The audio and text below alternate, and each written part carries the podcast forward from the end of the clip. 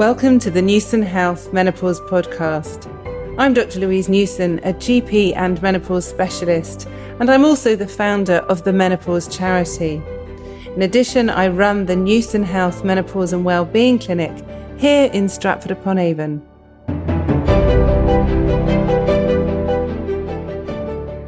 So today I'm very excited and delighted to introduce to you someone called Emma, who I've just met over the screen because we're doing this podcast over the internet. But I connected with her actually in pre-COVID days via Instagram. So welcome Emma today.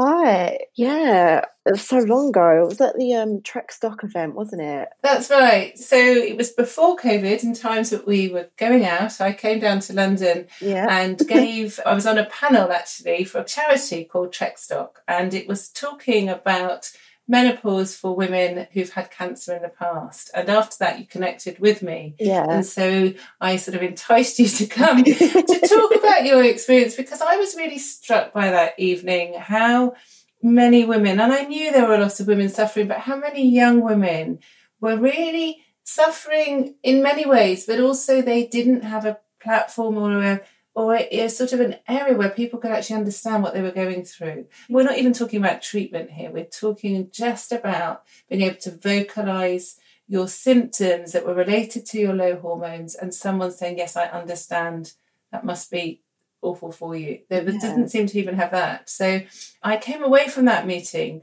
really sad actually, really sad, and thought, gosh, there's so much we need to do. So yeah, so thank you for, for joining. So so are you happy just to set the scene really and to explain Yeah. why you're here and what, what happened to you, if that's okay? Yeah, sure. So, well, I'm Emma. I was um, diagnosed with breast cancer when I was 24, three years ago. It was actually three years ago on Sunday. Um, Gosh. had my cancerversary.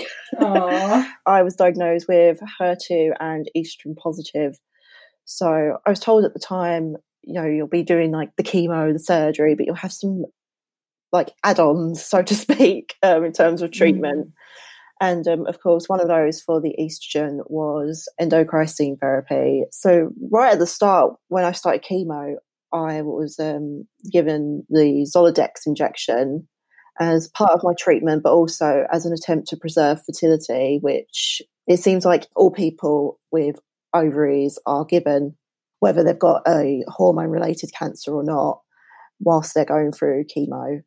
And then once I finished chemo, we carried on with the injection, this time as part of treatment on its own with, I can't pronounce it, I'm not going to lie, an aromatase inhibitor. aromatase inhibitor. There we yeah, So it blocks every bit of estrogen in the body. Yeah, Yeah. so the Zoladex is handling the ovarian suppression, and Mm. yeah, the other medication, a pill that I take every day, is handling the other side. So my body, as far as I'm aware, is completely devoid of estrogen.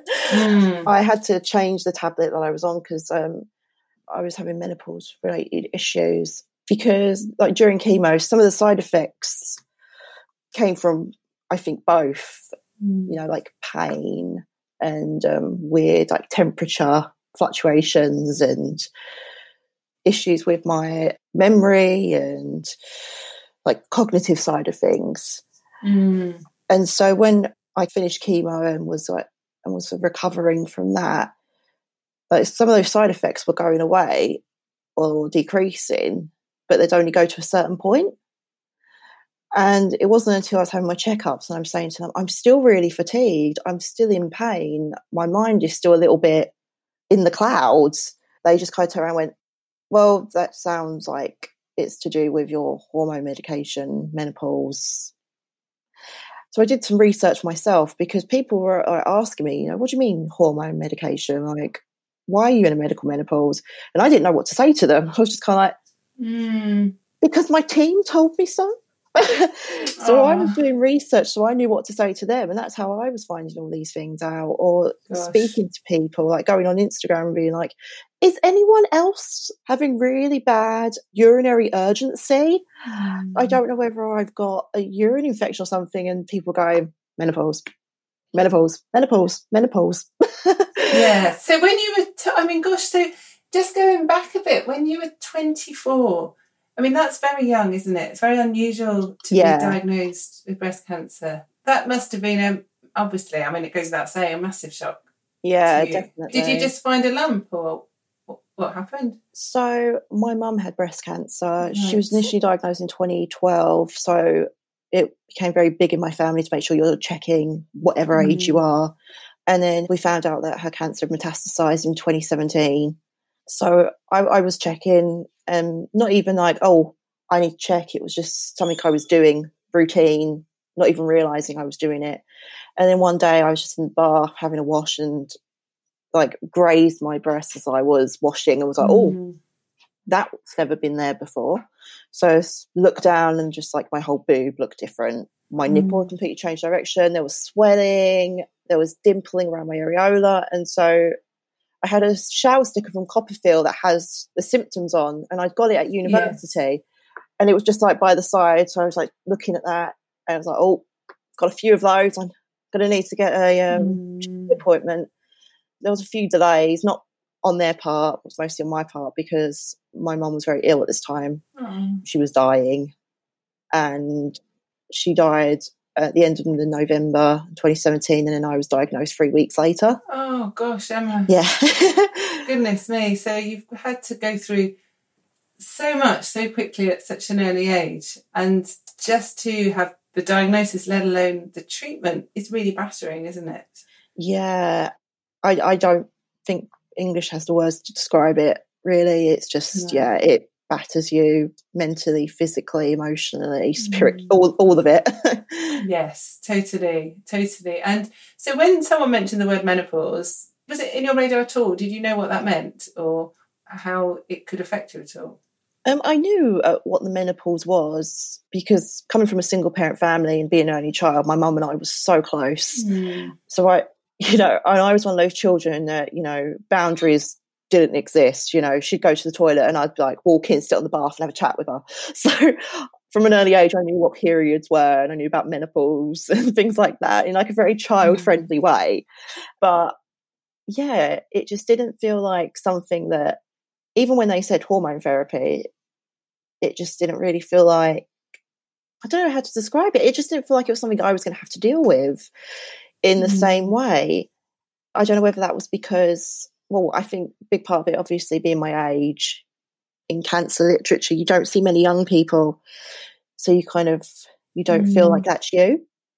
Yeah. And of course, it's not a natural menopause. My body's not naturally going through it. My body's forced into it Mm. and there's those two different medical fields sort of going on at the same time you know oncology and then the endocrine hormones gynae all that kind of Mm. stuff and they they exist not together but separately so there's this kind of like weird you're in this weird middle ground Mm.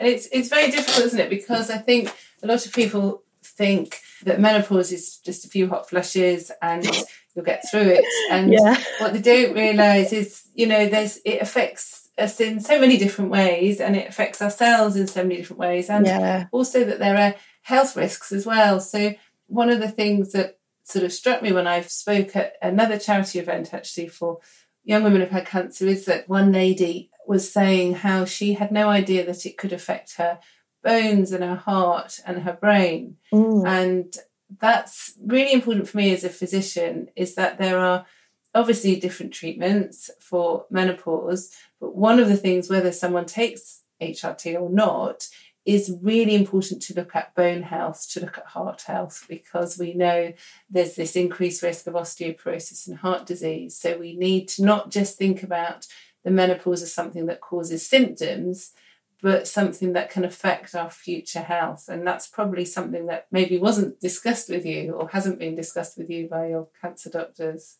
not really no i think in cancer world menopause is seen kind of as a side effect not as something on mm. its own and because you've been diagnosed with cancer and you've gone through some really tough treatments like chemo or big surgery it's kind of seen as you've just got to go on with it to an extent um, yes, yes. you know it's not as bad as the cancer it's not as bad as the chemo you know kind of just got to get on with it. My team spoke to me in terms of bone health. I have an additional mm-hmm. infusion. What's that called? Menopause brain. I can't remember what my own infusion's called. that would um, be a type of bisphosphonate, will it? Zometa. I yeah. have that every six months. And they just kind of said, you know, this should help your bones. But then again, I had major problems with it the first time. And yeah, ended up being like blue lighted to hospital, struggling to breathe and in mm. agonizing pain. And even they were like, we don't know what's happening inside of you. But yeah, a lot of what I've found out since it has been through my own research or speaking to community and then of course the Trekstock event like i didn't realize even that people that are in a medical menopause can have more side effects or harsher side effects because their bodies are just being mm. put into it so naturally going through it like that wasn't ever said to me. So I'm asking like my older relatives, you know, like, so was you like this during your menopause? And they're going, no, I had a couple of hot flushes and felt a bit moody, and that was mm. it. Or even like, to be honest, I barely noticed. Yes. And I'm sitting there like fanning myself, taking like a ton of vitamins and with heat pads all on like my joints and yeah. looking like a 20 odd year old, but feeling more like a 70 odd year old. Yeah, and that's, you know, we're not designed to have no hormones when we're in our sort of 20s and 30s. And that's, mm. and everybody's experience is different. You know, of there'll course. be some people who are older that have horrendous experiences and some people younger that haven't. But there are mm. other ways of helping with symptoms but it can be very difficult if you don't know where to go. You know, even sometimes in changing diet yeah. can help, but it can be yeah. very hard because there's so little information. And one of the things that I sort of heard a lot at this Trekstock event was the localized symptoms that occur. So you've already said the urinary tract infections. A lot of girls, well, I call girls because I feel old, but they're not girls, young women, were um, were saying about how vaginal dryness was really affecting them, and sex was a real issue, and they couldn't talk about it. And yeah. I don't know if you remember, I asked just a show of hands how many people had experienced vaginal dryness, and it was about half the room.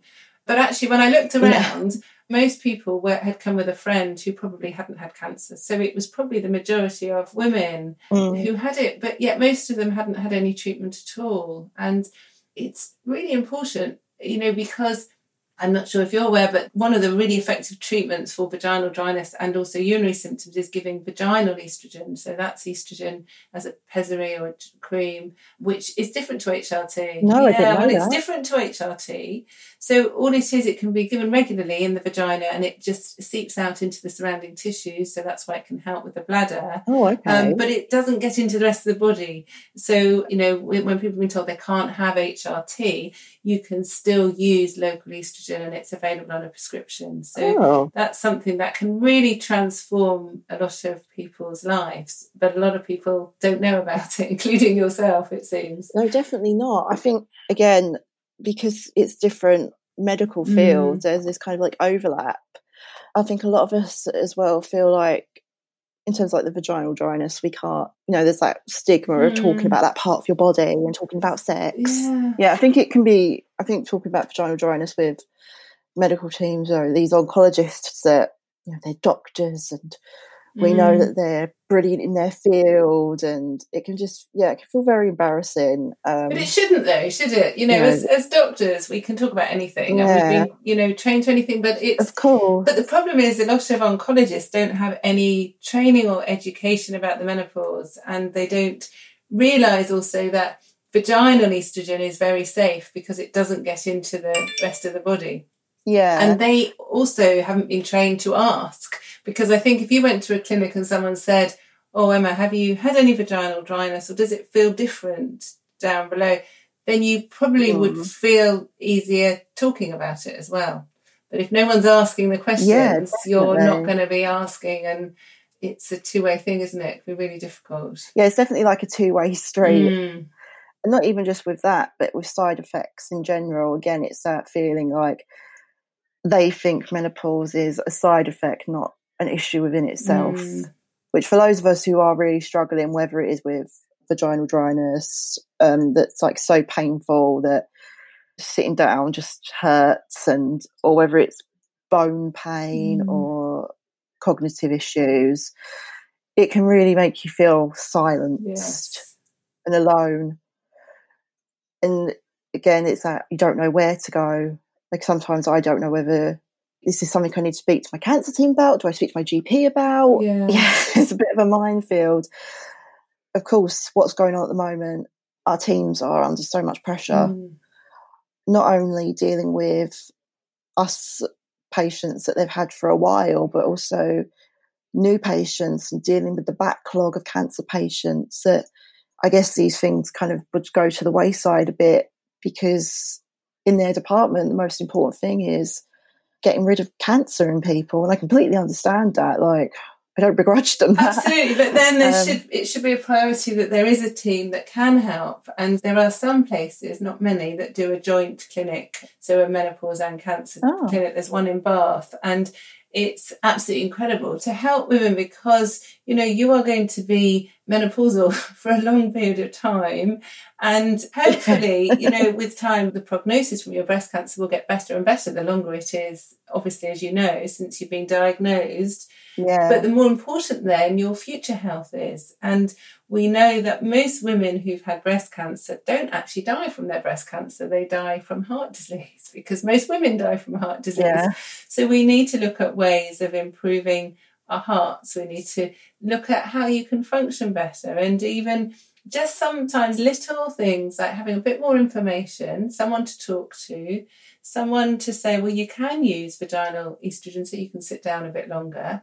Those little things can make a huge difference. Definitely. But you don't know how to get help. And sadly, you're not alone. It's not like I've picked you out and showcasing you as someone that's really struggling alone and you're you're a minority sadly. There's a lot of women and it really this is why I'm so grateful that you're being so open on this podcast because I think it will resonate with a lot of people and there has to be change. It's really important. You know you're so young. You need to be listened to and you need to be helped. And I feel the system as it is at the moment is not addressing this in the right way. Yeah, I I completely see where you're coming from. Like whether it's yeah, like a some kind of like different clinic, or even just being told like, well, there's this place that you can go to. There's these people you can speak to. Like I said, it's an oncology department. That's their priority, and there is so much going on at the moment with the virus. yeah But yeah, just just somewhere where you can feel a little less alone and get medical advice because it's all great that we can speak to each other but you know we're doing random bits of research trying to find things we can fall victim to schemes but products being like oh this is going to help Yes, you and there's a lot of marketing out there for products that firstly you don't know if they're safe or you don't know whether they're effective and they also cost money as well. So you don't want to be spending money Yeah. on things that aren't going to help. definitely One of the things that we've done recently, which is going to come out really soon, is written a booklet for young women who've had cancer Oh, about menopause. And we've used one of my patients actually, who was only 19 when she was diagnosed with the menopause. Oh, and gosh. it's all about the things she wishes she'd been told before yeah and um, it's incredible and it will be available under the resources section of my menopause doctor website and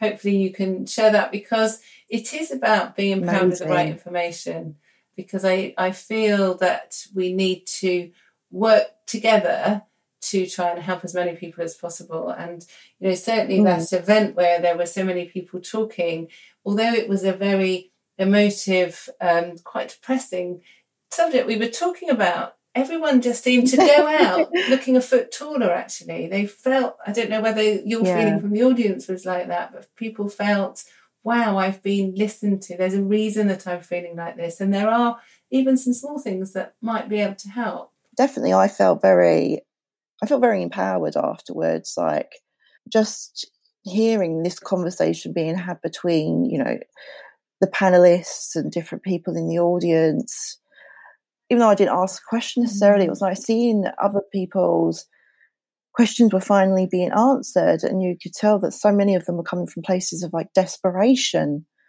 of wanting an answer and kind of sad that you know maybe their gp or their doctor's office just didn't feel like the safe space to ask them but you know a huge panel discussion was the Mm. place which just says a lot in itself Yes. you know about things like that. And I can't help but think that I'm a white woman that is treated in a central London hospital and I'm dealing with this, I'm going through this. How is it for people that are being treated in really small oncology departments, really small local trusts?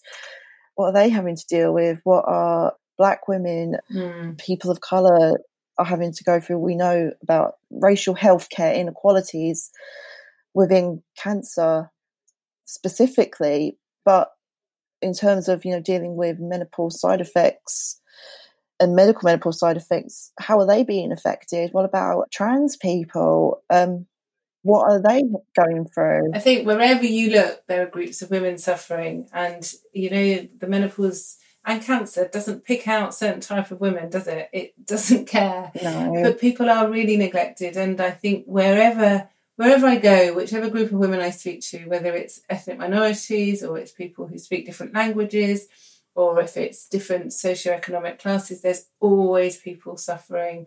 And there's not one group actually that aren't suffering. So it's not like middle class white women are not suffering. Absolutely, there are people suffering, can't be heard. Even really vocal women can't be heard. And then mm. it's great, we've got social media. So obviously, that's how we could connect so easily. But there are lots of people that yeah. can't access social media. They haven't got a phone, they haven't got the internet, they haven't. Mm. And also, there's a lot of misinformation out there. So for everything that is evidence based, there'll be probably two or three things that are not evidence based, claiming that they can help or cure, or and then that gives people yeah. false hope as well, doesn't it? Or people will sensationalize their stories and say how absolutely awful some things are, and actually it might not be for you. So it's very difficult. You want to be treated as an individual person, don't you, to be listened to? Yeah, that would be, of course, in any kind of medical issue, the dream that we are all treated as individual patients as opposed to, you know, like lists of symptoms, hospital numbers, things like that.